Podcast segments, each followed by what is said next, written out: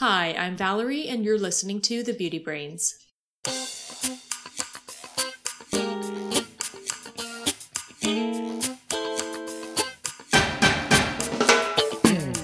Welcome to The Beauty Brains, a show where real cosmetic chemists answer your beauty product questions and give you an insider's look at the cosmetics industry. This is episode 212.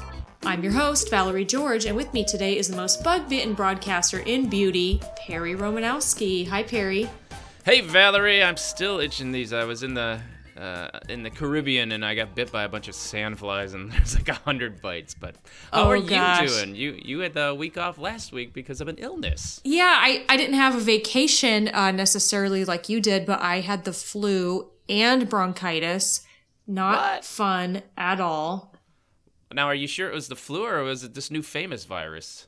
Well, they didn't test for that because I hadn't been traveling, but I did let them know my boss had been traveling. He got the flu allegedly, and I got it from him. And uh, they just don't have enough testing kits. And they actually said I would have to go leave the hospital and go to LA County uh, to get that testing done. And I was like, yeah, I think it's the flu. So anyway, I'm I'm doing much better. Well, that's good. Good to hear. I, I hope you can't spread anything through the microphones here. Good thing sometimes there's location between us. that's right. Yeah. Well, speaking of that famous virus, we are going to talk about it a little bit on the show uh, in our beauty science news. Uh, and then we'll answer a lot of beauty questions today, including what are the best facial moisturizers for sensitive skin? Is there a big difference between facial cleansers and shampoo? Will castor oil help your hair grow? And how does someone become a cosmetic chemist? Are you ready? I am ready. Uh, so, are we going to dive into the subject that everyone's talking about? Yeah, let's do it.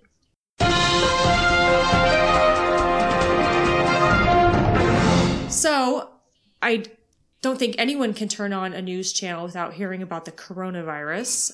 It seems to be everywhere. Uh, even my wife says everybody at her company's talking about it, and uh, you know all the people contacting me. Uh, like this virus is really taking over a lot of lot of bandwidth. Huh? And you can't even turn on a single beauty news channel without hearing about the coronavirus. And I, I do want to mention this article I saw in Cosmetics Business News um, because it does talk about just in general what the outlook is on the industry because the beauty industry is a multi-billion dollar industry and this virus is having a huge financial impact on it more so than just impacting the stock market You, would think on some level, you know, here you hear people buying up like hand sanitizers and cleansers and things. So on some level, it's going to help in some areas, I suppose. I mean, help. I mean, it's just, I suppose people aren't going to use extra, right? I, and I, I don't really know. it's hard to Yeah. predict the future. Well, there's a couple things going on. So, first of all, a lot of the supply chain within the cosmetics industry comes from overseas in Asia, and that oh, is Oh, yeah. pretty much on lockdown. Not only are factories partially back to work, if they're even to work at all, uh, we're going to continue to see packaging delays uh, with packaging coming from China. And of course, a lot of raw materials are created in China, especially raw materials for fragrances and hair colorants. So we're going to continue to see delays on raw materials in that way just because uh, people aren't back at work yet. Yeah, that's really amazing that this this could have that much of an effect, but it really is. Oh, yeah. L'Oreal has even said in this article, of course, that their in store footprint has slowed down, but surprisingly, or maybe unsurprisingly, their e commerce is still thriving as people are looking to online to buy their products instead of going to crowded places like malls and stuff like that.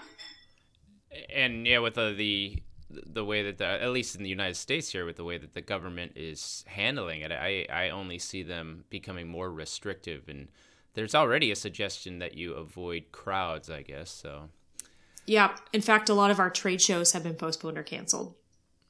yeah, that's a little that's a little unnerving, you know. Um, but I guess you don't want big you don't want big crowds of people around. That's just a way to spread viruses. Yeah, especially with the coronavirus outbreak happening happening in Italy, uh, the Italian business industry is huge in cosmetics. They have tons of manufacturing facilities there, and they're a huge spectator at an event called In Cosmetics Global, which is an ingredient trade show in Europe. And so that show actually was just postponed a few days ago. They were like, no, we're still going to have it. And then Friday they were like, yeah, we need to cancel it. It's just not going to happen. So uh, that was disappointing because surprisingly, for me, the travel agencies are not as understanding about the coronavirus. And I actually, my company had to eat the hotel. Uh, Oh, that I wow. had booked. Yeah, they were they were not forgiving about that at all, which I was a little surprised about. But uh, oh well, I'll hopefully go back in June. Hopefully the show's still on in June. Yeah, yeah. Well, I mean, those the hotels are probably looking to take a big hit with all this travel. People not not traveling. You know, that's Not the hotel I tough on them. booked. they got my Oh, money. there you go. Yeah. yeah. No, but it's just interesting. Uh, another area that we don't think about. I have a friend who works for a large corporation, and they sell lipstick, and they're predicting a shortfall to the tune of multi millions of dollars in lipstick wow. sales. Guess why? Just- Uh, well, uh, I don't know. Ha- hard time getting the ingredients. No. People are wearing face masks and they're going to use less lipstick. And if you're using less, you're consuming less, therefore you're buying less. So just Wow. in in less repeat purchases, they're predicting that they're going to have a shortage in their business. Pretty interesting, huh? Yeah. Who who even thought that? Jeez. Yeah, not me. Anyway, yeah. So this this is really uh, uh this this virus is really affecting the beauty bottom line. You know what else I saw? I got contacted by a couple of reporters because everyone's asking about this hand sanitizer, this homemade hand sanitizer. Have you seen this? oh yeah, I've seen a lot of people posting their own recipes, mostly with Tito's vodka, and Tito's is saying, "No, you can't do that. We only have 40% alcohol. Don't use it." Also, that's kind of an expensive hand sanitizer, but who am I to say that? Oh, for sure. Well, uh, apparently people are buying a lot of hand sanitizer because, uh, uh, at least around my area, they're they're all kind of sold out. so they're having a hard time keeping it in stock, which I think is is st- strange, really, because you know the the best thing you can do is wash your hands with soap and water. I mean, if you have soap and water, hand sanitizers are not the thing you should be using. But I wanted to talk about this suggestion uh, and these recipes going around online about whether you should make your own hand sanitizer. Like you were saying, there was a suggestion to use uh, vodka and aloe vera gel. Um, and then th- they also added essential oils for odor and tea tree oil for antibacteria. Oh yeah, all those natural properties of the essential oils. Right, right. Uh, But the bottom line is that- these things, uh, these things don't don't work. uh, I mean, they're not so easy to make. Now, if you want to make a, an effective hand sanitizer, you need a at least a sixty percent alcohol concentration. And as you were saying, Tito's is 40, 45 percent or something like that. 40. Um, so it yeah, forty percent. So you can't even make even if you used a you know just a, a glass of Tito's, that's not going to be suitable. but you could drink the Tito's and sanitize your gut. Abs- absolutely. Uh, and there are there are other things like Everclear. I looked. That's uh, Everclear is like a 90 percent alcohol. You know, I suppose if if you're gonna go with something like that, uh, there's that. But hand sanitizers are over the counter drugs, and I don't recommend anybody make their own over the counter drugs at home. Just be, because there really is more to a hand sanitizer than just alcohol. You need those humectants in there that are going to hold the alcohol on your hands for at least a little bit longer to get that longer kill time. These things are just not simple to make. And this recipe that you've seen, I think it was in either an Allure or Elle where I saw the recipe. Th- this is just not a recommended recipe. Th- The bottom line for me is that people should wash their hands with soap and water and make sure you dry too. The drying part is important because what happens, soap and water, while it might not necessarily kill any kill all viruses and all bacteria, it does help remove them from your hands and the drying piece is about removing it from your hands too. And the important part to prevent uh, infections is to remove things from your hands so you don't infect yourself. Yeah, I think you have an excellent link to a CDC, which is the Center for Disease Control, about hand washing. We could post that in the show notes. Yeah, I wonder if those uh, people on that new podcast that you tipped me off will cover it. Uh, that's that uh, this podcast will kill you. Remember? Oh, such a great podcast. If Yeah. yeah, it's one of the favorite ones that I'm listening to. The Erins, they're so wonderful. Uh, just to talk about disease and how it's impacted human history, and should you be worried about the disease today? And they actually do cover the coronavirus in episode 42.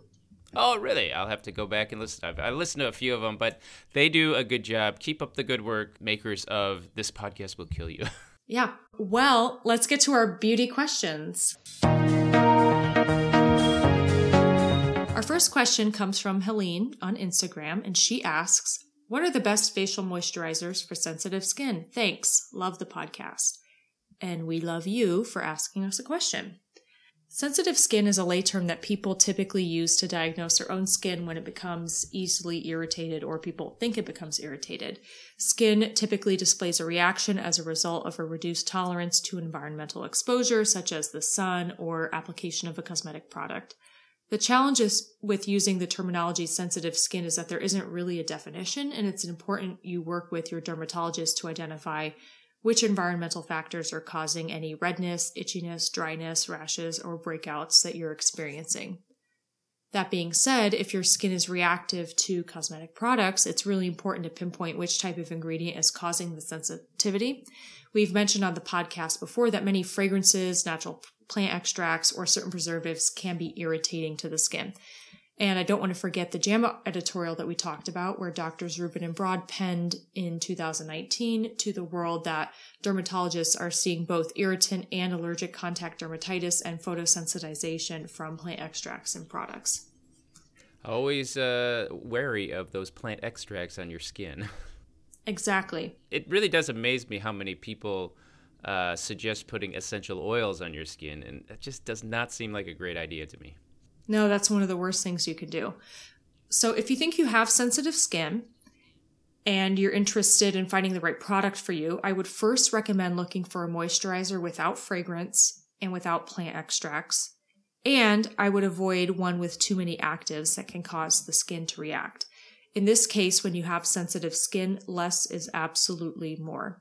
I would also recommend for you to read the book Beyond Soap by Dr. Sandy Skotnicki. She is a dermatologist out of Toronto and she has a product elimination diet that can help you determine what your skin is reacting to. And she's found it to be pretty effective with her patients. They also have a podcast. I thought the book was excellent. And I think if you are interested in learning about dermatology and what types of ingredients can cause skin to react, I highly recommend this book. And if you're also in doubt with your own skin, I highly recommend contacting your dermatologist. You know, it really does amaze me how many brands, and especially I see this with the the clean beauty brands, how many of them have dozens of extracts in their products. And I was always of the opinion that the fewer different chemicals you can put in your products is, is really the safer for consumers because the more different chemicals you're putting into your products, the more chances are going to be that you're going to have some reaction to some material in there. Yeah, and fragrances and botanical extracts are really complex blends, essential oils. I mean, it seems really simple. Oh, it's this pure oil coming out of a plant. They really are complex at the molecular level. And w- when you're speaking about your skin, I really believe less is more. I know you have a less is more formulation mentality. Less is more. Yeah, and and when you say they're complex mixtures, essentially that means that they're made up of a whole bunch of different chemicals, like dozens of chemicals. There's that's the thing about when you when you see a synthetic chemical like sodium lauryl sulfate, it's pretty much mostly just that molecule, sodium. It's pretty sulfate. pure. Yeah. Yeah. When you see something like a tea tree oil, well, that could be 20 different chemicals, maybe 30. I, I don't know the exact thing, but there's terpenes and there's other uh, fatty acids and there's all kinds of chemicals in there. And you just don't know what they are. So the more of those types of natural extracts that you're having, the higher the chance that you could have some sort of reaction. So it's good advice to avoid those things. Yeah.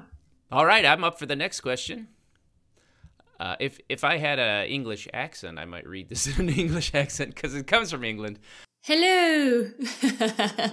I won't attempt it. Hi, Valerie and Perry. Love your podcast. I am an avid listener, and you both have taught me so much. My hair and skin have never felt or looked better. I have a question I wanted to ask. I travel a lot, and being a minimalist packer, I only ever bring a backpack with me when I board the plane, which makes me try and minimize the liquids I take with me. I'm currently using the CeraVe SA cleanser for my face and body and was wondering whether I can use that as a shampoo replacement as well when I travel, eh, only for a short term. Is there a huge difference between cleansers for the face, body, and hair in general, or is that just marketing? Lots of love from England, Sally. Oh, thanks, Sally.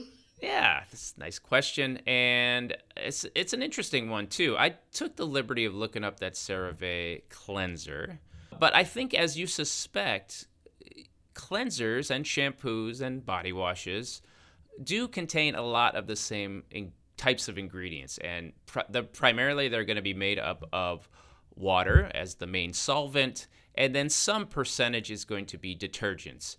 In the case of this uh, CeraVe product, their main detergents are cocamidol propyl hydroxysultane and sodium lauryl sarcosinate. So they have those. They also have a few other secondary surfactants that are going to affect the foaming and the foaming feel. But as you suspected, this this product is a, a, full of detergents in the same way that a shampoo is.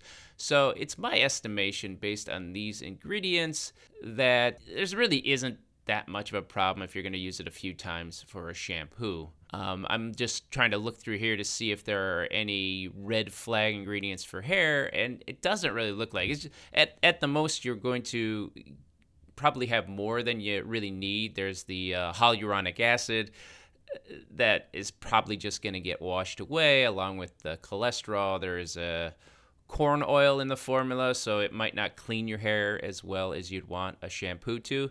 But when you're traveling and you're in a pinch, you know, I wouldn't say that this is uh, this is a terrible shampoo. It's certainly better than using bar soap. Yeah, I think yeah, as Perry said, definitely if you're using it for a couple days, I think you can get away with it. Typically when you formulate a product, if you're saying, Hey, can I use this rinse off product for leave on? I would have a little more concern because when you formulate a product for rinse off, you can use certain things that you just wouldn't use in leave on. But you're saying, Hey, can I use this rinse off product for my face and body on my hair? And while it probably won't be the world's greatest shampoo if your hair is really soiled, I think you could get away with it for sure. I think that's a really savvy thing to do. Uh, the one thing you wouldn't want to do is take something maybe that was a little pepperminty and tea tree like and use it all over uh, your whole body, like my brother did when I told him that he could use shampoo as body wash. Yeah, uh, there were certain places he put the uh, tea tree shampoo that he didn't like, but I think in this case, the CeraVe SA cleanser is perfectly fine to use on your hair in a pinch. You know, looking at this formula, it's interesting. They have both carbomer in there, and then they have xanthan gum too. It's, it's interesting combo. Yeah, yeah those are tough to put together. Yeah. Some straight, and then and then they're looking at their uh, preservative system. Ah, well, I digress. I think we've answered the question. Yeah. Our next question comes to us from Canada. Hello, Beauty Brains. I listen to you guys and love your podcast. I had a question about thinning hair and the power behind castor oil being able to thicken and grow hair. Is this scientifically proven? And if so, what does the research say? Lots of love from Vancouver, British Columbia. Wow. Yeah. Every, you know, people people always want to know what can make my hair grow. I wish there was better answers. It is a common plight, and I wish there were better answers because I know that when you have uh, thicker, fuller, fuller looking hair, you have tons of confidence, and I, I wish I had an easy answer. Castor oil being able to thicken and grow hair is a common perception that I hear about often, and I haven't been able to find any merit behind it in peer reviewed scientific publications whatsoever, at least in humans. There was one 2008 study in the Romanian pharmaceutical journal Farmacia, which looked at the effect of lotions containing 35% and 40% castor oil on hair growth in rabbits. Ah. Yikes, animal testing. Oh, yeah. Unfortunately, there was no placebo lotion used in the study, meaning they didn't test lotion without castor oil on the bunnies. They only looked at lotions containing castor oil. And the paper was full of grammatical errors. I'm not sure if it's a reliable publication, so I wouldn't rely on that paper at all. Um, other than that, though, I didn't find any papers on hair growth. I did find lots of papers about castor oil and its derivatives and their ability to cause dermatitis on the skin. While this is more of a rare reaction, there are several publications in reputable journals with some perspective on its ability to cause uh, reactions, specifically uh, one under deodorants, others in lipsticks, etc., but nothing on hair growth. This seems to be uh, an old old claim, though. Uh, I remember us writing about it way back in uh, I think like 2006 when we just first started the the beauty brains. Is one of the first questions was asked about whether castor oil is going to make eyelashes grow longer. And even at that time, there was no evidence for that. So I, I, I- I wonder where this came from. Yeah, it's probably uh, folklore or ancient tradition. Uh, that's how these things usually go. And we can post a link, by the way, to that 2006 six blog article in the show notes. Now, I did find one paper that spoke about castor oil and hair on humans. Uh, but again, unfortunately, nothing to do with hair growth. It was how castor oil has been observed to cause the phenomenon of acute felting on hair. Felting is where the hair has the ability to dreadlock together, much like if you look at a piece of felt, all the wool uh, fibers are kind of mangled together to form this really strong fabric. Uh, felting can also happen on the hair. Oh, so it has nothing to do with you touching your hair, though. Cause, Um, it can, Because uh, now it's now it's felt. oh gosh. But you you can't. Anyway. Oh perry. Uh, so felting on the hair uh, is a rare disorder of the scalp called plica polonica where the hair spontaneously turns into one giant matted dreadlock that resembles a bird's nest and can be as hard as a stone. More on that in one second. Um, so otherwise why wasn't I able to find any scientific literature about castor oil being able to regrow hair if this myth perpetuates that castor oil is great for hair growth, specifically of the eyelashes or eyebrows that we mostly read about? Well, Been around castor for a while, yeah. Yeah. yeah, castor oil um, can be used as a laxative, uh, but it's extracted from the seeds of the plant Ricinus communis. It's really rich in ricinoleic monounsaturated fatty acids, and it can act as a humectant and moisturizer. And if you've ever seen castor oil and you look at it, it's extremely viscous, meaning it's extremely thick. It's a, very sticky oil and it probably does offer a lot of shine to the hair. I have used castor oil in styling products and in conditioners before, but not at very high levels because a little sure does go a long way. Certain cultures do use castor oil to lubricate the hair shaft, much like argan oil or jojoba oil is purported to be used on hair in certain cultures. And I do know that when the hair is lubricated, you can have a reduction in breakage. And when you have a reduction in breakage, it gives the illusion that hair is growing. So maybe in that perspective, I can see why people think castor oil helps hair grow. You know, the uh, castor oil must have been used for something. I remember watching uh, cartoons in my youth, and they always had like it was a big deal. Like kids would have to drink castor oil or something. So it must have been some health thing. It's a laxative, yeah. Oh. You can still get at the store today in the laxative department. Ah, well, there you go. I don't recommend it unless you really need it. But going back to the acute felting incident on hair that I talked about, where that hair uh, basically turned into one big dreadlock, I did find uh, one scientific paper in the International Journal of Trichology in 2017 where they documented a case study on a woman who had this huge basically bird's nest uh, of a hair where she had applied a mixture of castor oil and coconut to her hair and instantaneously um, she got this big snarl and her hair had to be cut off really? Wow. yeah yeah in certain hair conditions i think you can have this perfect storm going on where you have damage on your hair fiber maybe other debris or uh, let's say soap scum on your hair fiber and then you put castor oil on top of it and you're ruffling your fibers over one another to work the castor oil into the hair and castor oil sticky and then all of a sudden your fibers are crossing over one another and getting snarled and then you have this big felted mess and unfortunately it's impossible un- to undo felted hair once you get it, you have to cut the hair off. And again, it's a very rare phenomenon. I think um, th- they said less than 20 cases were reported worldwide one year. It, and I will say that although it is rare, I did have one person on Instagram message me with a photograph of one of their guests, uh, and the felting had occurred.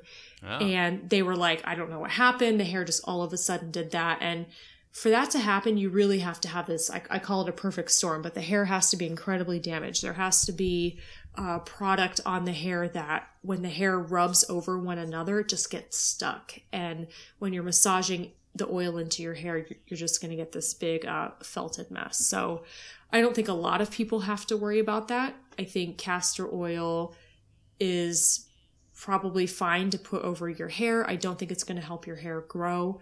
I would probably choose a less sticky oil personally if I were going to apply an oil on my hair uh, to help reduce the breakage, which I think will help give you the perception of hair growth. And just to clarify, if you do experience felting, you shouldn't use your facial cleanser to clean your hair. no, you should use scissors. Yeah. All right, looks like we've got time for one more. This is an audio question. Ooh. Hi, Beauty Brains. My name is Melissa, and I am a huge fan of the show. Um, I am an esthetician. I work uh, specifically in acne treatment. Love my job. Um, we have a private label um, product line and we go through various labs depending on you know what product we need and we even have one lab we go through um, to help us formulate our own products. Now oftentimes the chemist will say you guys your idea is crazy. I can't formulate that um, which i always find very fun uh, to hear about um, but it got me thinking, you know, what if I went back to school to become a cosmetic chemist and have that be sort of like my next evolution of my career? Um, the only thing I'm a little uh, scared of is the amount of schooling I need to do to get there. Um, things like calculus, obviously, I'm not excited about. So, um, any insight on like the pathway to become a cosmetic chemist, how long it takes, um, where are the best programs would be so beneficial to hear about. Thank you so much. And again, I'm a huge fan. All right. Well, thanks for that question. Becoming a cosmetic chemist. Valerie, does anybody ever set out to become a cosmetic chemist when they're in college? You know, I've met a couple people. I actually have a chemist that works for me that in college heard about the industry and she knew she wanted to work on it.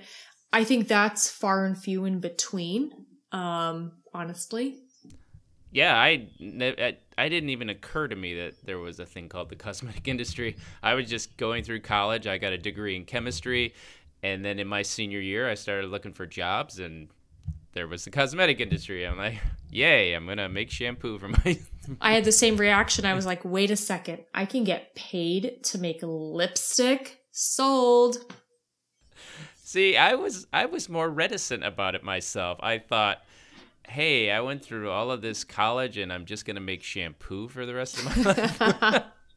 well, it's turned out to be a pretty good career, right? Oh no, I, I loved it. It's you know back when you're when you're in your early 20s you think you're going to cure cancer and change the world but you know it people cosmetics make people happy so it's a it's a good job yeah so how do you become a cosmetic chemist well melissa says she's a esthetician and she's thinking of going back and how do you become a cosmetic chemist well if you've already started your career the reality is if you want to be a formulating chemist in the cosmetic industry there's really no substitute for getting a degree either in chemistry or chemical engineering.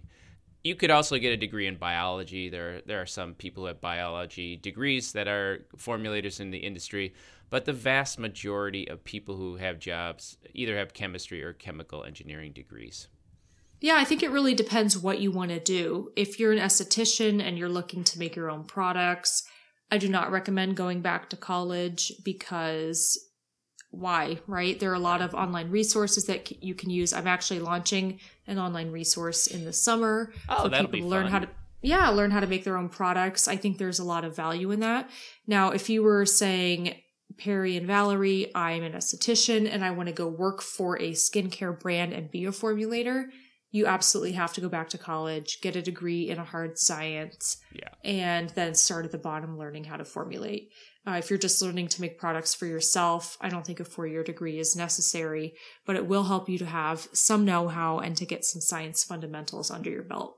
You're right. I, I one of the things that a lot of people that contact me and they say, "Oh, I want to learn how to make cosmetics because I want to start my own line." Well, if starting your own cosmetic line is really what your goal is, I don't think you becoming the expert on how to make the products is really the most important thing. If if making your own line and and selling beauty products is that's a different skill set than actually making the product. You can hire a contract manufacturer and you can work with them uh, to sort of specify the characteristics of your products and such like that. But you don't have to become a cosmetic chemist if all you want to do is start your own line. Yeah, so I guess it depends what your goals are. Now, there are a few programs in the US that are specifically for cosmetic chemistry. Most colleges don't have a focus on it, but on an undergraduate level, there is the University of Toledo. They have a program for cosmetic science undergrad. And on both an undergraduate and graduate level, there's the University of Cincinnati. There are a few others, like Fairleigh Dickinson has a, a, a graduate program. Um, I actually wrote a whole blog post that lists them all, and I'm going to include a link to that in the show notes.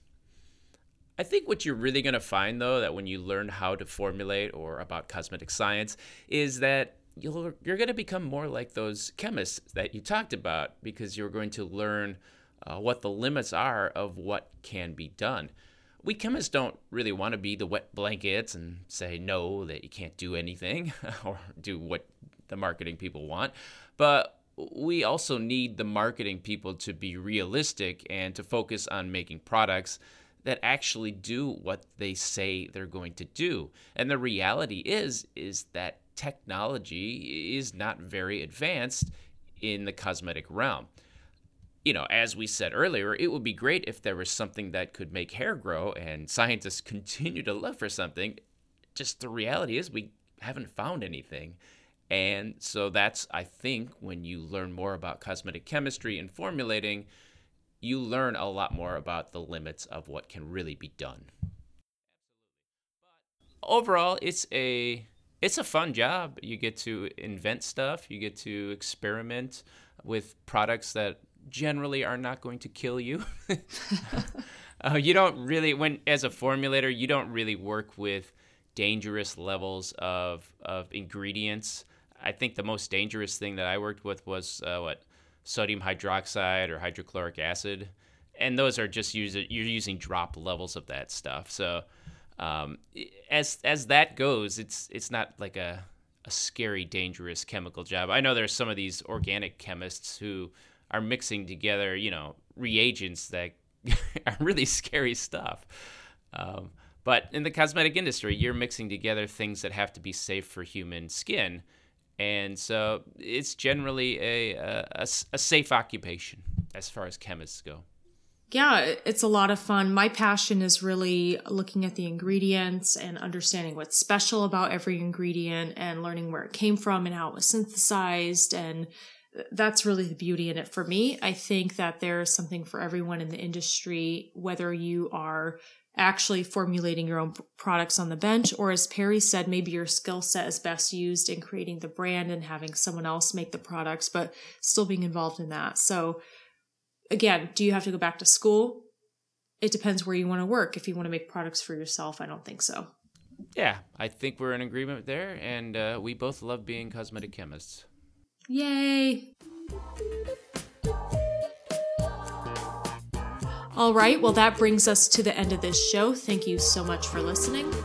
If you get a chance, go over to iTunes and leave us a review over there. That's going to help keep us motivated and happy, but also help other people find the show and ensure that we have a full docket of beauty questions. Incidentally, if you have a question, feel free to record it on your smartphone and then you can email that to us at thebeautybrains at gmail.com.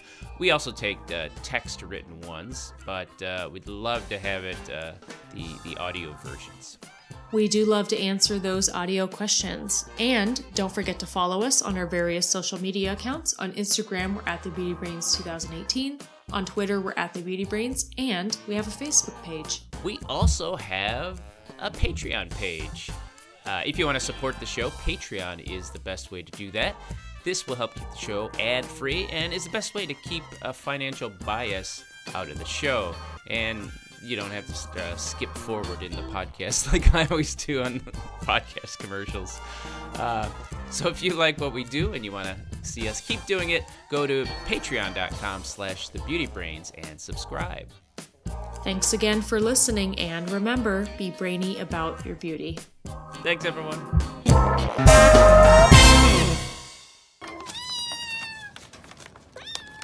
kittens.